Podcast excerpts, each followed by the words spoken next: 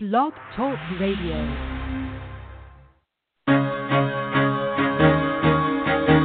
Carol the Coach. Sex, love, and relationships. We talk about it here. Carol the Coach. Compassion with contemporary relevance. I am a psychotherapist. I can be your personal life coach and I can help you with your issues. There are no problems too small or too big. You can talk about anything. Speaker, columnist, radio TV host, and commentator. Carol the Coach brings messages of wellness and empowerment within reach of everyday people every day. Almost five years ago, I lost my soulmate in an accident. He was killed in a plane crash. Life just for me has seemed to stop. There are groups all over the city. I I mean, I teach one. It is a specific way to start thinking so that you shift how you see the world, which then shifts your energy, and then you feel better and you actually see things differently. Carol the Coach. Always available too at carolthecoach.com. Now, I've got Russell on the line. I'm 47 years old. I'm a truck driver. I am married. I have a wife in San Francisco. Okay. I haven't been home in six months. My thing is, I I don't know if I have a sex addiction or what the problem is. Why do I want what I can't have? And as mm-hmm. soon as I can have it, I don't want it anymore. You're right on target when you say, I don't know if I have a sexual addiction. Well, guess what? Yes, you do. And you know what? That's my specialty, Russell. So you're at the right place. Continue. I meet women online, and and I'm in a different part of the country. Mm-hmm. I, I travel all 48 states, so I love sex. I hear self esteem issues. You never felt good enough and you didn't feel like you were getting what you should have then, and you're reenacting that now. Do you want to change that about yourself?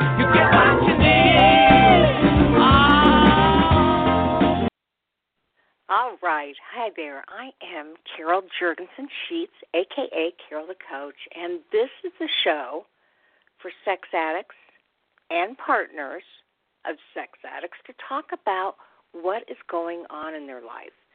You know, it can get very scary when you're dealing with this kind of disorder and there's so much shame around it that it can be difficult for the sex addict and or the partner to know how to deal with it. So I am so happy to be with you tonight to talk about how do you deal with sex addiction and if you love somebody who's a sex addict, what do you do? How do you navigate through that? You know, when do you trust your intuition? What do you need? And let's face it, that in and of itself can be very difficult. I mean, so many people just are not clear as to how to proceed. So I am your expert resident therapist, I'm a life coach, and I just want to get you through this process. And so I am very pleased to be talking with you today. Absolutely. And when you are struggling, you can always give us a call at 646 595 3284, and I'll be available to help you and at least give you some information that I think will be helpful. You ultimately get to make the decision whether you're the sex addict or whether you're the partner of a sex addict. It's all up to you. So I just want you to know that we're here to help, and that's uh, what this show is all about. It's Sex Help with Carol the Coach. So I have a caller. Um, welcome to the Sex Help with Carol the Coach show. Uh, your name is Shannon. Shannon. Nice to talk with you, Shannon. Tell me what what made you call the show tonight? Well, Carol, I just I don't know how to get through the day. Um I just recently found pictures on the internet of my husband and I don't I don't know what to do. Now, when you say pictures, I'm assuming that was pornographic pictures. Yes. Okay, so you must be feeling absolutely like you're in shock. Of course, you don't know what to do. Um, have you talked to him about it? Yes, he says that they're not pictures of him, but they are. Okay, so it, it looks like he might be lying to you so that you'll have no idea that he really is participating in something that you had no idea about. Did you tell him? Um, Did you say, a- "Hey, I know these are your pictures of you"? Yes, I did. Um, I also went in his computer and I found that he was on a dating site, Mhm. and I found texts with people that I don't I don't know the numbers to, but he's been meeting them, and and he he says that I'm wrong that that misunderstanding and that I just want to make a big deal out of something that's not. Yeah, you know, certainly I don't know you and I don't know your husband, but what I do know to be true is that when wives of sex addicts find this kind of uh, paraphernalia on the phone or on the laptop and they see pictures, there's indication of text numbers, most oftentimes the sex addicts will initially deny that. Um, they don't want you to discover that deep down inside, they think that this is something they can quit, and they probably have told themselves that a thousand times. But what I believe is so confusing is that in them denying the reality of what's really going on, it kind of makes you feel crazy. And you know what? You are not crazy. You found these things, you were brave enough to confront him, and now the important thing is not to believe his lies, but to realize that he has a very serious problem. And I'm wondering, do you know anything about sex addiction? I don't.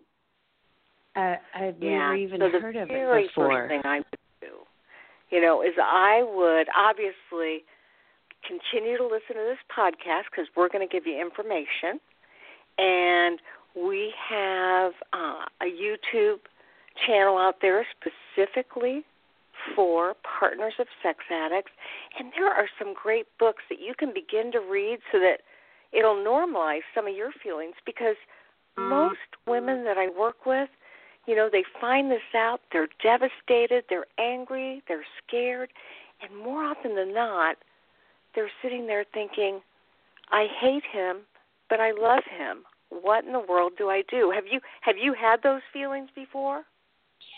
I do. I just I I want him to come I wait and I wait and I wait and the minute he walks in I just hate him. Yeah, I am not surprised at all. And those feelings, you, you know, you're going to be on an emotional roller coaster. And so the most important thing that you can do for you right now is to find some safety in an unsafe situation. And that means that you have to find some people that you can talk to. And I got to tell you, uh, there are organizations that work specifically with partners of sex addicts and and that's the beautiful thing. They know what you've been through and they can guide you through that. I actually um i i'm on the board for apsats and that is a partner trauma specialist organization that realizes that when a woman experiences this oftentimes what happens is they go into overdrive and they don't know what they think and and it affects their brain so that they start thinking what is wrong with me? I can't think. I can't speak right. He's confusing me. I i'm doubting myself. And when your brain goes offline like that it's important to be with people who can help you to figure out what can you do to keep yourself safe and to get the right kind of treatment um, you don't want to just go to anybody because truly, not every counselor, not every coach knows how to handle this kind of situation. And I got to tell you, this organization, APSATS, it stands for the Association of Partners of Sex Addict Trauma Specialists, and they are trained to help you with your kind of problems. So, tell me a little bit about your symptomatology. I mean, are you feeling more than angry? Are you feeling anxious? Is your heart racing? What's going on? Well, I got lost going to school, going to pick the kids up to school today. Um and and I've gone there for six years, but I, I didn't know where I was, and I had to pull over and and look on on an app to find my way there. I'm not sleeping. I'm throwing up three or four times a day. Um, my chest hurts. I feel like I can't breathe. Everything makes me cry. Or when the kids are getting on my nerves, I just want to rage. I Mm-hmm. I think I am going crazy. Well, the good news is you're not going crazy. And I said it's a brain kind of disorder. I mean, it this has impacted how you're able to function. And you know what? There's this thing in the back of your brain called the amygdala, and that when he did this to you, when you saw those things, it was so incomprehensible that you're in fight, flight, or freeze mode. And you know, many times the partners we we talk to, they either a feel hyper vigilant, they start researching everything, they start checking phones, they start listening for conversations, they do anything they can to protect themselves, or they go into depression mode and they can't get off the couch and they can't think and they feel like they can't function. And so with you throwing up and with you experiencing that kind of anxiety and anger, it's really important for you to take care of yourself. Now, tell me a little bit about how do you practice self care? You know, if this hadn't happened and I had said to you, hey, what do you do to take care of yourself? What would you tell me? Well, I get about six hours of sleep a night. Mm-hmm. Um, I um, I keep my house clean and makes me feel good. Um, I I like to take baths. Um, I don't I don't know what else. I have four kids. I I'm I'm pretty busy.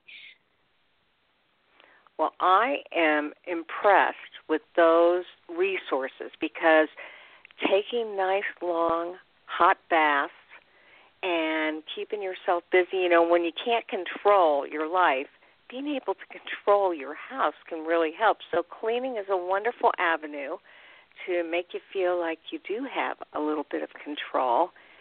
And then I'm going to recommend a couple of books that I think are wonderful for this kind of situation. Now you you haven't read anything? No, my therapist that I have now, she says I should just leave him. Okay. So I haven't read anything. there is this great book called My Sexually Addicted Spouse by Dr. Barbara Steffens and Marsha Means. And it is a, a wonderful book because it describes to anybody who's been through what we call this discovery, it describes all the things that you're probably feeling and what you need to do to stay true to yourself and what kind of boundaries you need to practice so that you stay safe. And it even goes into situations down the road. If things are not better, you might need a separation just to kind of clear your mind and get your thoughts together and stay safe. Um, so I would highly recommend that book for you.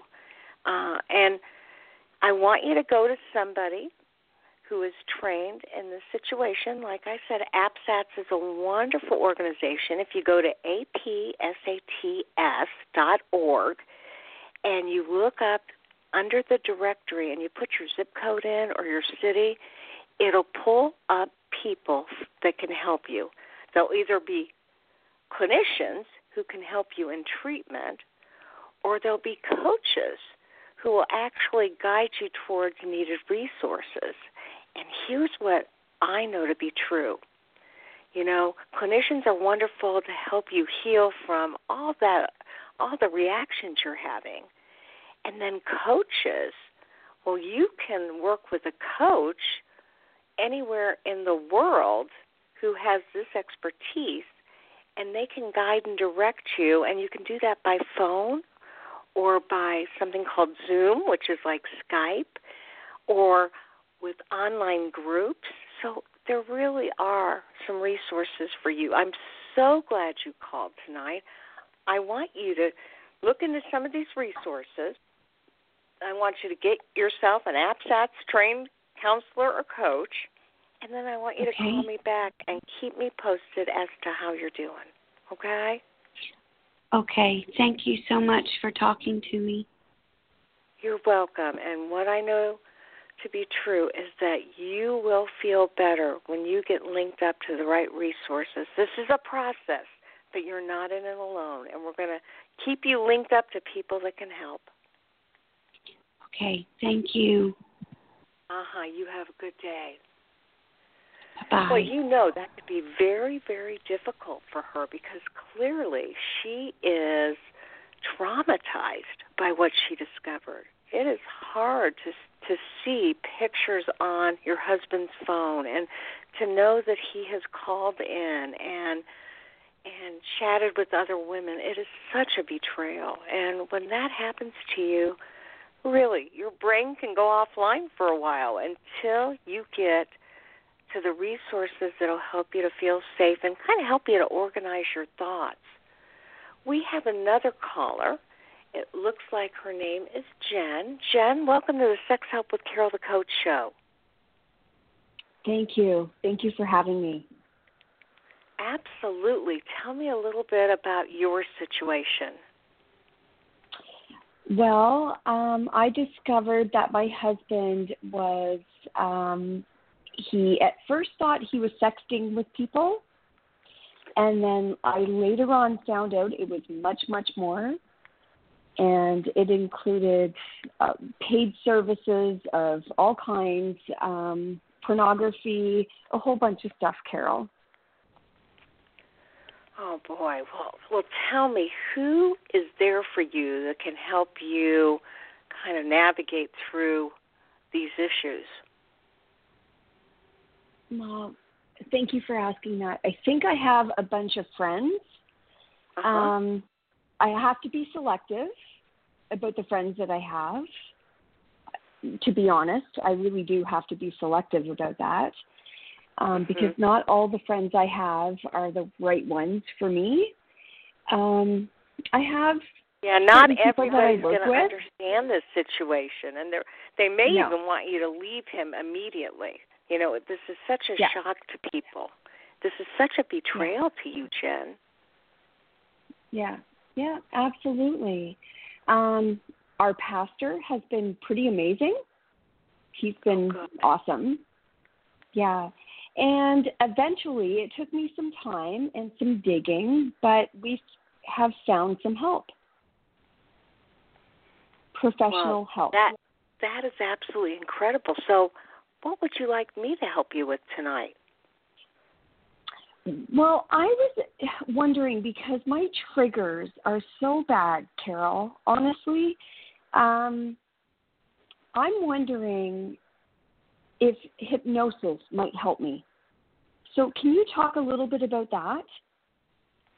Well, yes. Now, let me explain to our listening audience that when Jen talks about triggers, she is talking about um, situations that may actually reflect a memory, a flashback, a color, a song, um, just even the tone of her husband's voice may activate uh, a central nervous system response where she feels panicky and her heart races or her stomach aches or she feels restless and may not know what to do. Now that's that's a trigger you can actually figure out, wow, that happened because he said to me, "Don't call me a liar." And that was the same thing he told me the night that I discovered that he was having problems there's another kind of trigger that's unconscious.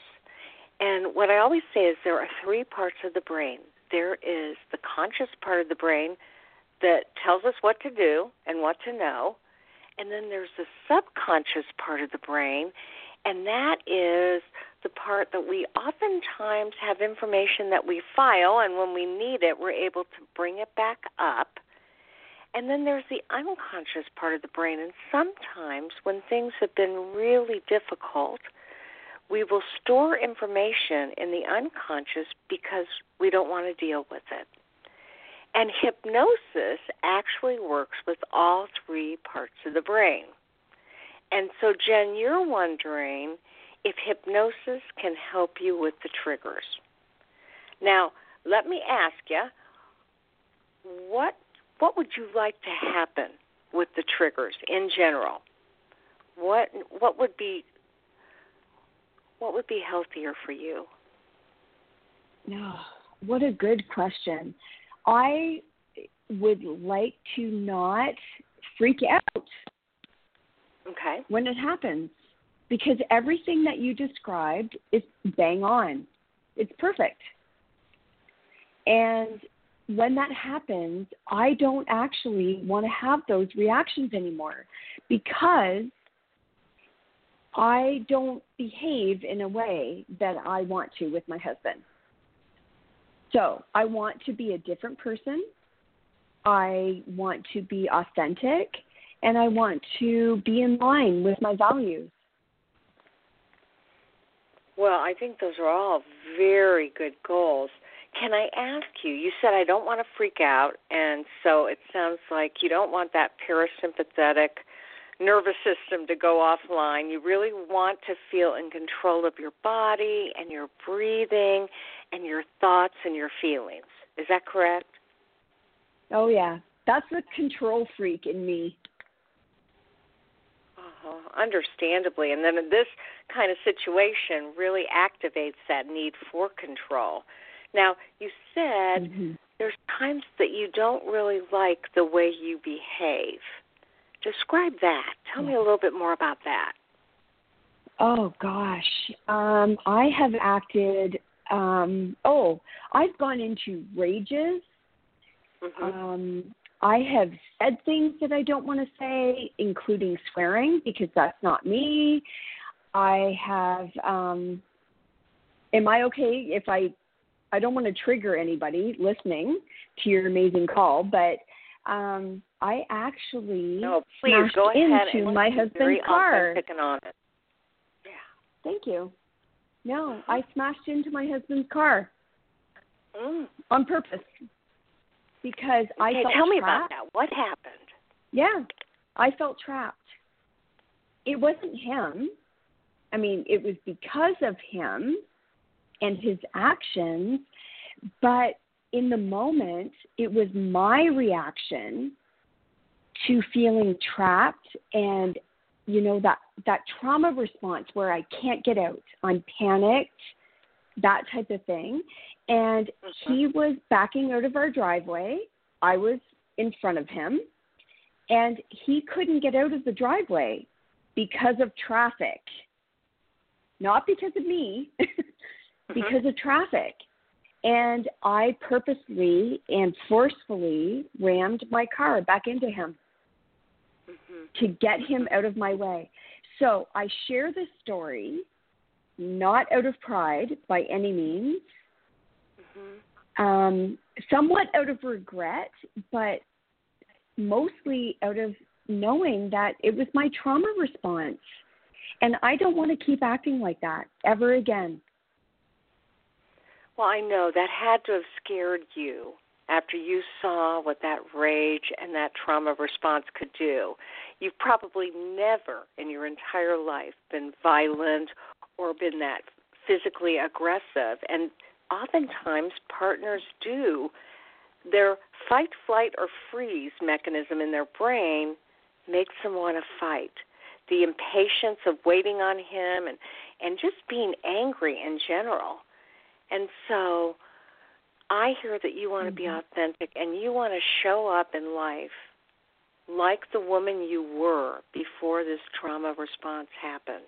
Is that correct? And that's that's Oh, what you're wanting to know about Absolutely, hypnosis. Carol. Mhm. Yes, absolutely. I want the hypnosis to take that part of me away. That violent, non gen part of me away. I would love that, Carol.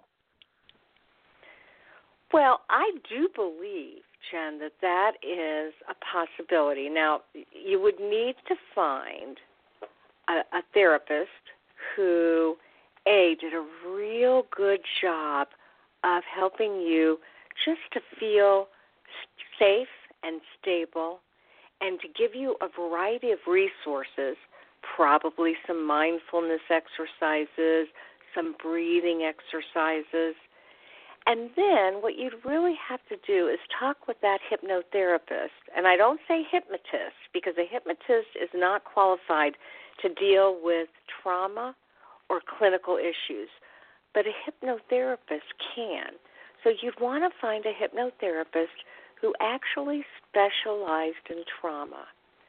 And then you'd want to give that hypnotherapist a really good picture of who you wanted to show up to be and what you wish would be gone.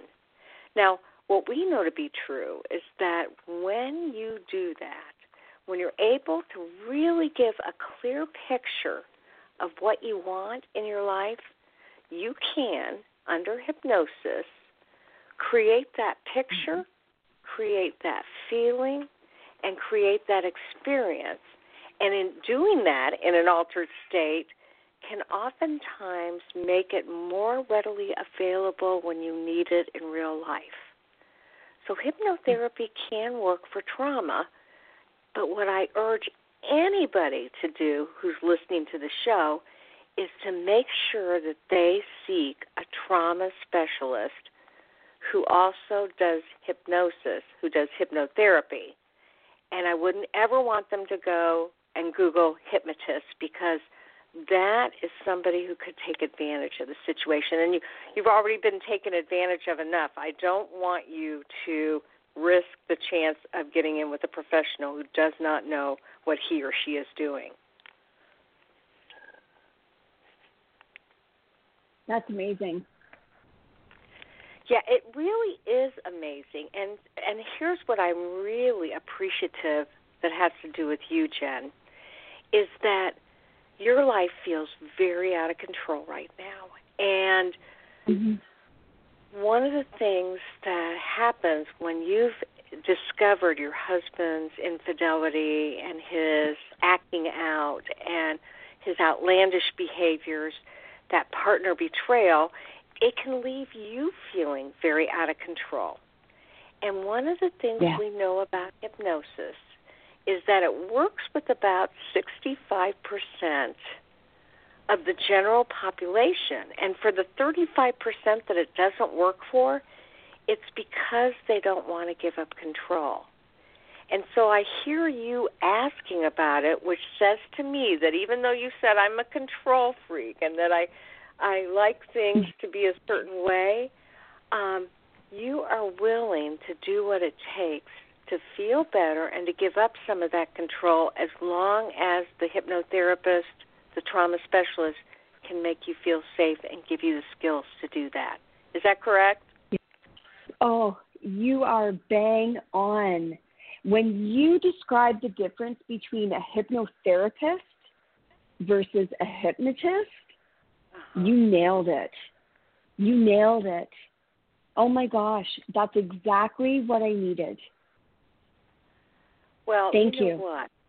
You are so welcome. And what I'm going to ask you to do is after you've kind of done your research and really interviewed a potential uh, treatment specialist, a hypnotherapist, I want you to call us back and let us know how that worked for you.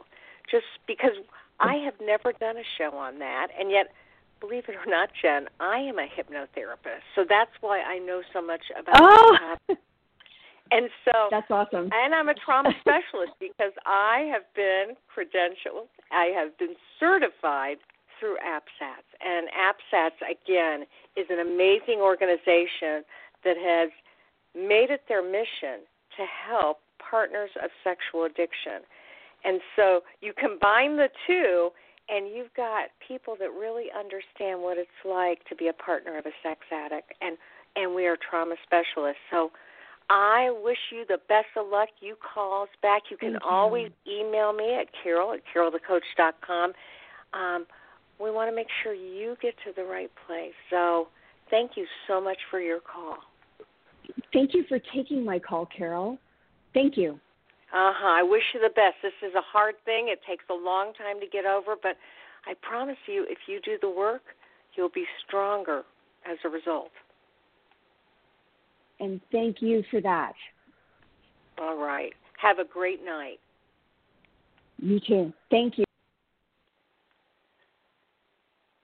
All right. Well, as you could see, Jen has been through a lot and she's willing to do what it takes to make a difference in her life. She's willing to to seek treatment outside of the box and and to think about hypnosis and again, go to a trauma specialist and make sure they're a hypnotherapist and not a hypnotist.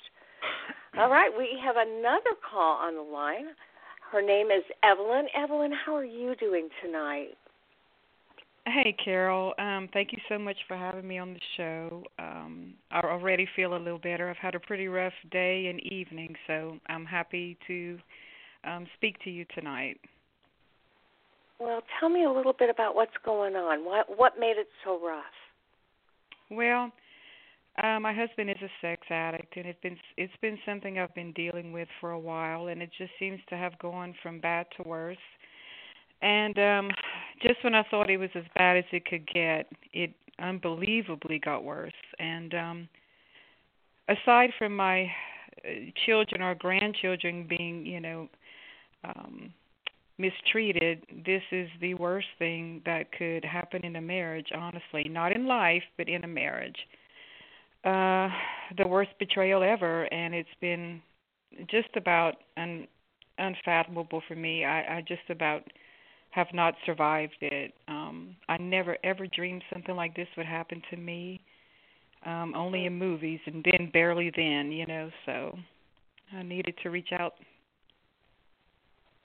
Well, I appreciate that, and you used the right term because you said betrayal, and so are you saying that you and your husband have been working on this for a while and then for whatever reason just recently it looks like it's gotten worse again? Yes. Um we've been through this before and he was supposedly in recovery, but I knew it wasn't legitimate. It was very superficial. He wasn't uh really devoted to it and then of course it just it never he was never even in recovery, going through the motions, you know. And um then lately he started back again. Um when I was gonna leave, I said, you know, uh, you know, he never really quit. Now, you know, it started off with porn like everyone else pretty much and had progressed to prostitution before I met him, which I didn't know all of this, you know, obviously until after we were married and then so that was so devastating and um so he started recovery again and he really is working it well from what I can see. Um he has a sponsor, he's going to um a CSAT, he's going to meetings and to church and has an accountability partner and all that and he's really making the effort. He goes to meetings and whatnot like about well almost every day every night out of the week. Um however I, still had an inkling. I just uh, something wasn't right, and then I started noticing phone logs and little innuendos that I didn't notice originally. You know the it's the little things you find you get a slight little inkling and then you blow it off. Well, I have discovered that he and my um daughter have been communicating a lot via telephone and um texting and things like that and uh you know, they swear that's all there is to it, of course, but a stepdaughter and stepfather should never communicate via cell phone or texting, especially when the mom slash wife doesn't know about it.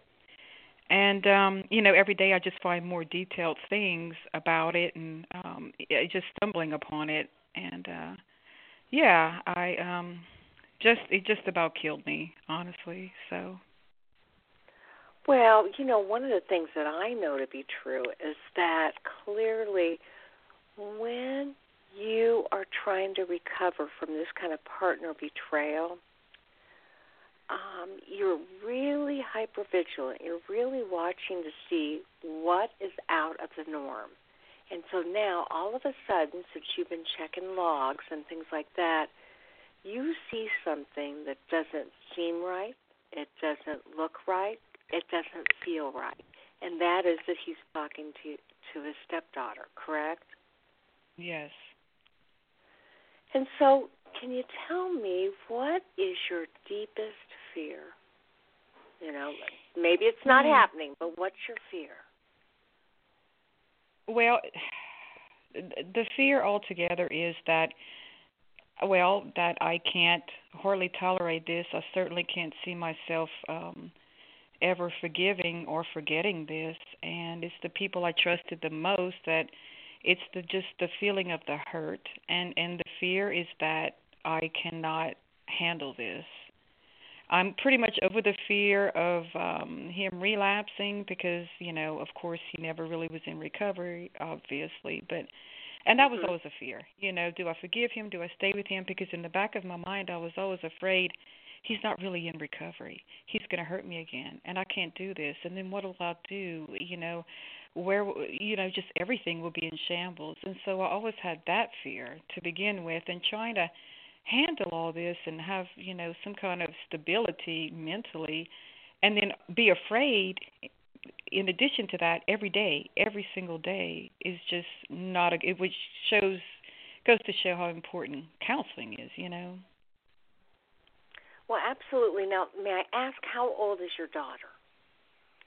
She just turned 30 okay.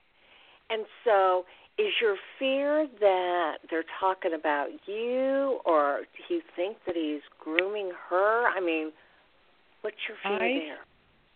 Well i know well i really believe well i know you know for some from some of the things i've seen that there at least was an an emotional affair which is horrible and looking back um, she was actually living with us for a little while, actually while we were planning our wedding.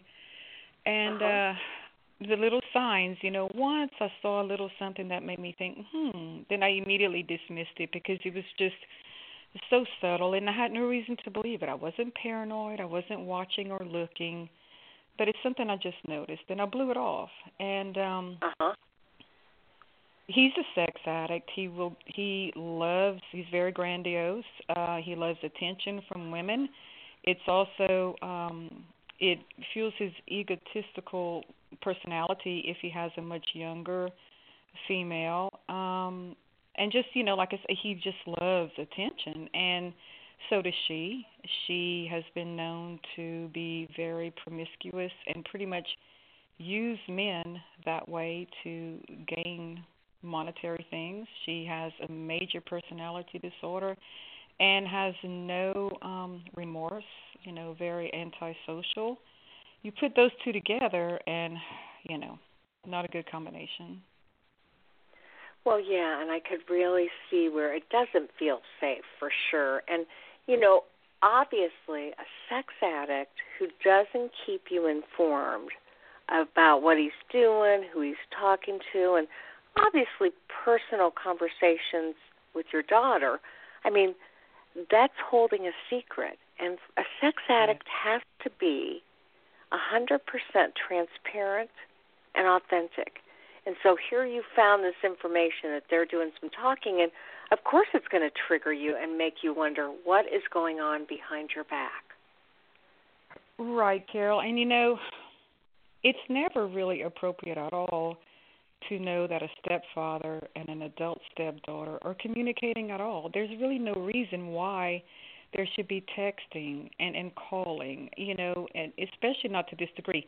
Now, I could see once in a while she or he reaching out to the other saying, "Hey, you know, I've I've tried I've been trying to reach your mom or whatever, you know, I'm she's not answering. Have you spoken to her? You know, maybe that once in a while. And if that's the case, I would have heard about it, but not off and on like this for over a year and hiding it from me is of course something wrong and they both still deny it i've shown them proof um and amazingly when they can even look in black and white at a phone bill, they still deny it, which is another thing that makes it so hard for me. It's infuriating to me. The well, yeah, that indicates on some level that he is oh. not in any good recovery because truly, it is not unusual for an addict to deny and to lie, but that's mm-hmm. an addict that's not in recovery. Because when they're in recovery, they are 100% transparent. They do want to build trust. They may not want to speak of something, the truth, but they're willing to do it because they want to be the person that you can eventually trust. So I can see why this has been an incredibly hard day for you. Now, let me just ask you something else. Um, okay. Who have you gone to for support? Because I don't want you to be isolated. I want you to have some resources to get you through these kind of hard times. Well, obviously, I haven't been um, assertive enough in that. I I have spoken to you and gotten some really good feedback in the past, and um, listening to your podcast and and so forth, you know, has been the most I have done, but has been extremely helpful, and that's why I'm talking to you now. But no, I haven't been um, really assertive enough in taking care of myself. Because I, I, in no way am I encouraging you to leave him. But one of the things I know is when somebody's not doing his work, and when he's making you feel crazy because he won't own up to whatever's going on, even if nothing's going on, he still needs to say, "Yes, we have been talking," and mm-hmm. "Yes, I enjoy being her stepfather," and you know whatever it is. Yeah. And with him not willing to be honest, it sounds like on some level you may need a separation, whether that's a separation and you sleep in separate bedrooms, he sleeps upstairs, you sleep down, or vice versa, or maybe even where you ask him to go stay with somebody else. Right. And I, I I have to tell you that for over half of our marriage, which granted we weren't married long, but the severity of it, it makes it almost worse because it happened immediately before we even had a marriage. And because our marriage was so short already it's most it's such a it, it monopolized the whole thing. Well i moved to the other side of the house and um eventually moved out um was simply waiting on finances and the ability to do it that way and uh you know like I said, when you show someone something in black and white and they still deny it, which is ridiculous. Um, it's not legitimate. It's not innocent. And when I first approached him about this, and I told him, I said, "Well, why is it legitimate when you can't tell me what one call or text was about between the two of you? You cannot come with up with one explanation of all these this communication and you hid it from me. You went through great lengths to hide it from me. And now you're denying it even when I can show you proof. Now that just screams to me guilt and inappropriateness and that there's more there has to be more there, you know.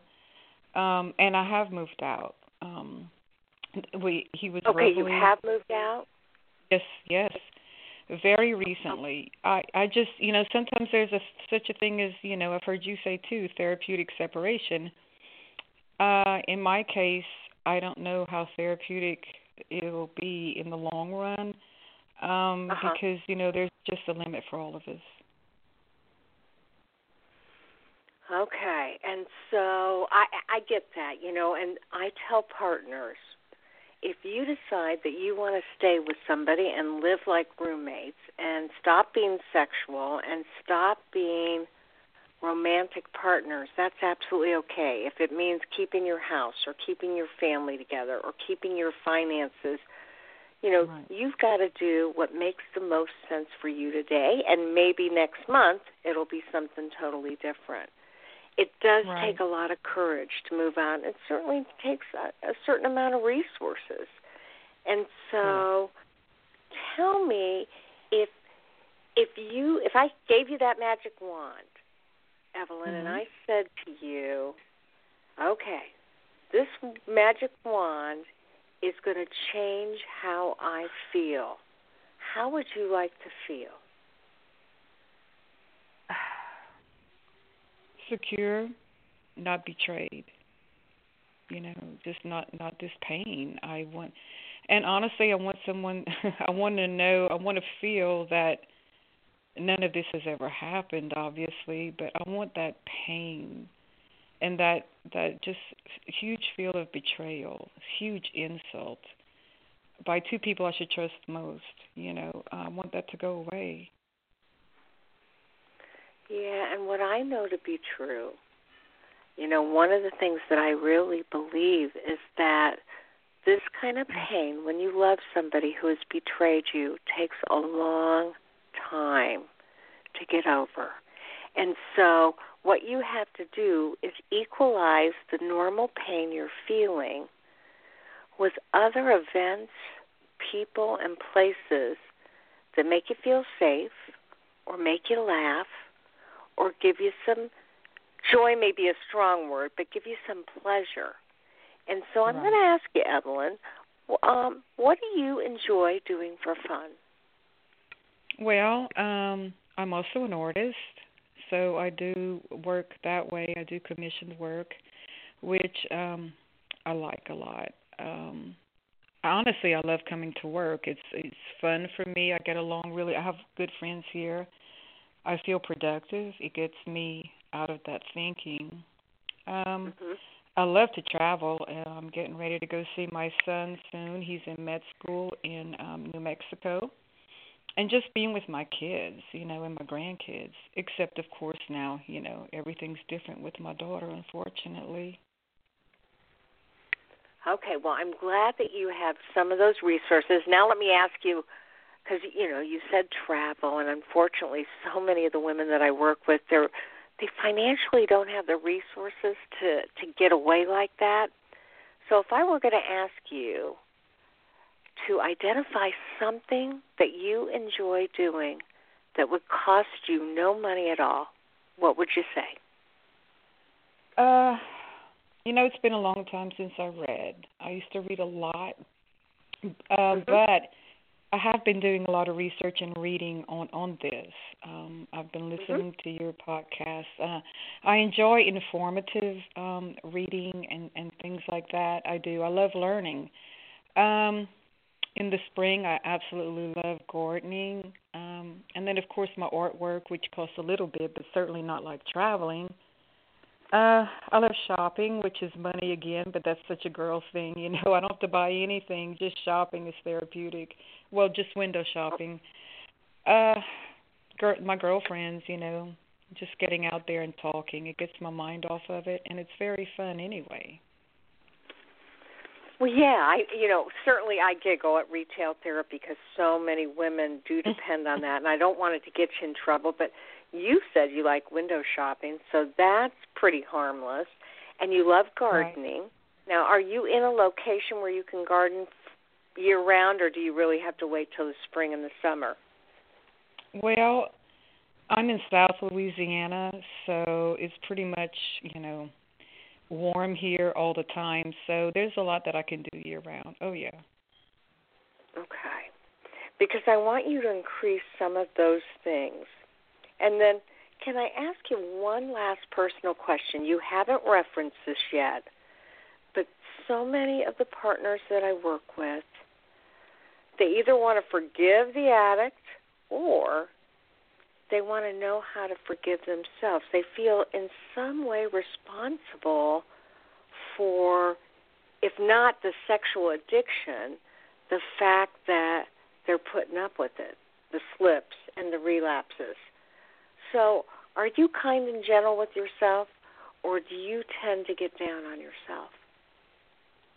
Actually, no. Thankfully, I I'm a pretty confident person. I always have, and I I am pretty you know comfortable with how I have been feeling about myself. I do not feel responsible, and I know that is a common thing. Um, but no, I do not feel responsible he is responsible. Now, I have not handled it well, and in response to my fear, like we spoke about, and my pain, I have not handled it well and, you know, given him a lot of grief, a lot of grief, and which compared to what I've been through, I don't think it matches up. And it wasn't intentionally, but you know, I haven't handled it well, and I, I admit that. I need to look at the whole picture, but no, I, I do not take any responsibility for it. You know, I really don't. Oh, good. And mm-hmm. you know, it sounds like even before you were married, this was a man who had slips and relapses from the time you met him until the present. He has not been rigorously honest, and he has not done what it takes to make you feel safe and secure. Is that correct?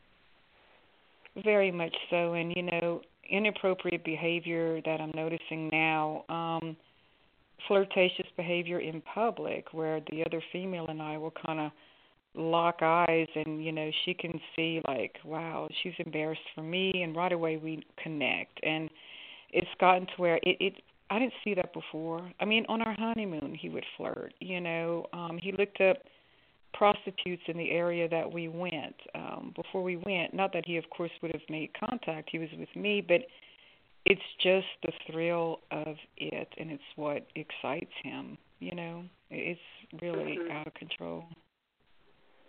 Well, it's interesting that you would say that because you're exactly right. For a lot of these sex addicts, it's not the actual sex, it's the thrill of the chase, it's the mm-hmm. seduction, it's the anticipation, and it's the preparation. And so it sounds like he is really got this addiction bad and and I don't know what he's doing. I mean, you said he is going to meetings and he does mm-hmm. see a CSAT. And for our listening audience, that's a certified sexual addictions therapist.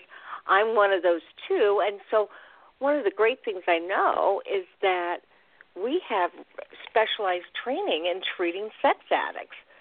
But if the addict doesn't really want to get healthy, if he's not really ready to give up his addiction, if he's doing it to get everybody off his back, it will never work. No matter how good your therapist or doctor is, it will never get better until they're really ready to do a 100% of the work to get healthy. And he just, Evelyn, he mm-hmm. doesn't sound like he's there. No, and you know his history has not been good, which I know more of now.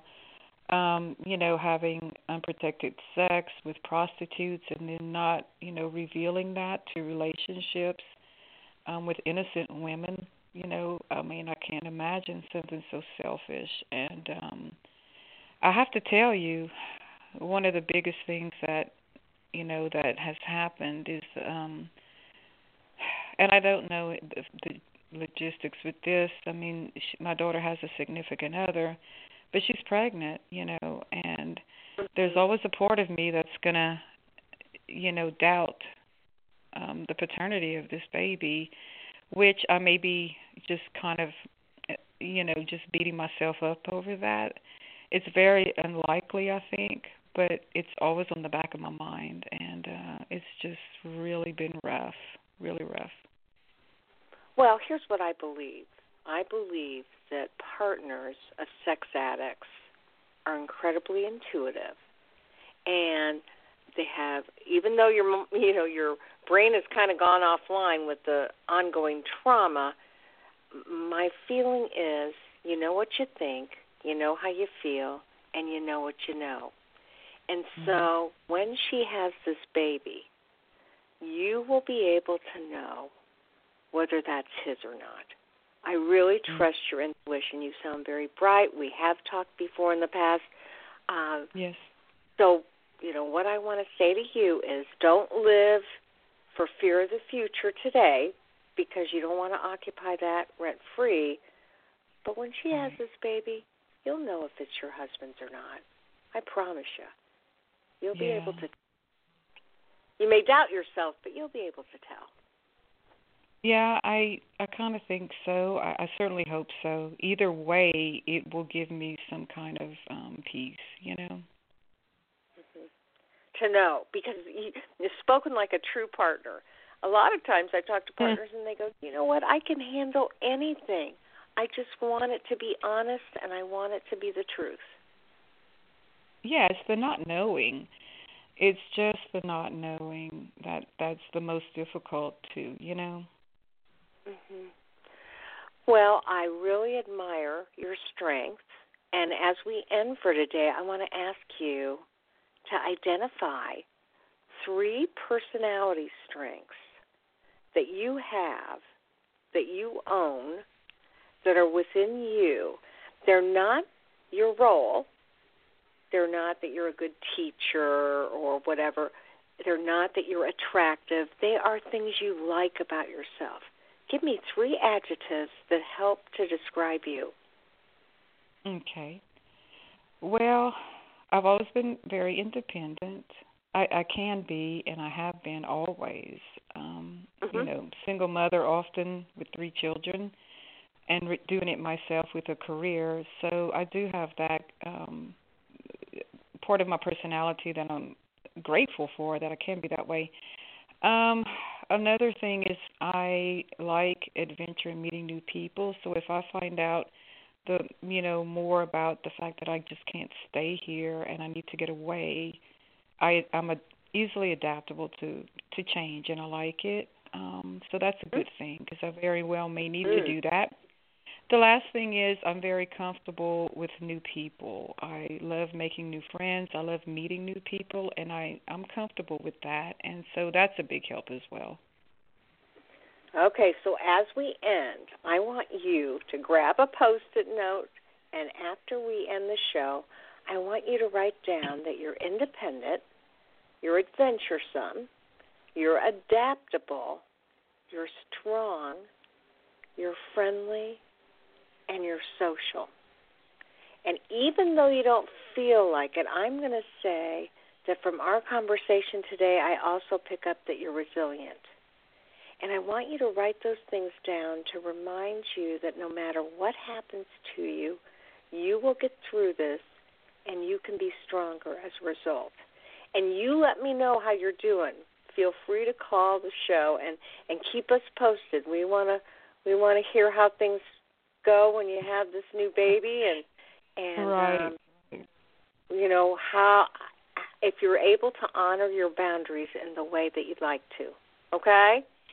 I certainly will. Thank you so much for your input. It's very helpful, and I will certainly do what you recommend, and I'll keep you posted for sure. All right, Evelyn, you have a great night, and um, I'll look forward to hearing the updates. You take care. You as well. Thank you, Carol. Uh huh. Well, Bye. as you can tell, each Mhm. one of our callers tonight had some significant issues that they wanted to work on and they ranged from being traumatized to doing things they couldn't believe they would ever do, raging and being angry and and aggressive. And then of course Evelyn talking about the fact that her husband may have fathered a child with her daughter. Um, unfortunately, sexual addiction is a condition that can get very out of control. It progresses and it never stays in one place. So if you're a sex addict, I want you to get yourself to a certified sexual addictions therapist. You can go to sexhelp.com, put in your zip code, your state or your country, and find out who's available to help you. And again, if you're a partner, I want you to go to the website APSATS. That's capital A P S A T S dot org, and that stands for the Association of Partner of Sex Addict Trauma Specialists. I happen to be one of each, and these are two organizations that I really believe in when dealing with sexual addiction, partner trauma. So I will talk to you next week. As I end every show, I say there'll only be one of you at all times, so I fearlessly want you to have the courage to be yourself. And since we talked exclusively to partners tonight, I want you to come up with 50 personality adjectives that remind you of your own inherent strength, even when you don't feel so strong. You're going through a lot, you've been through a lot, and you will get through this with the right resources. I'm Carol the coach, and I'm very glad to have been able to help you tonight. And we'll see you next week.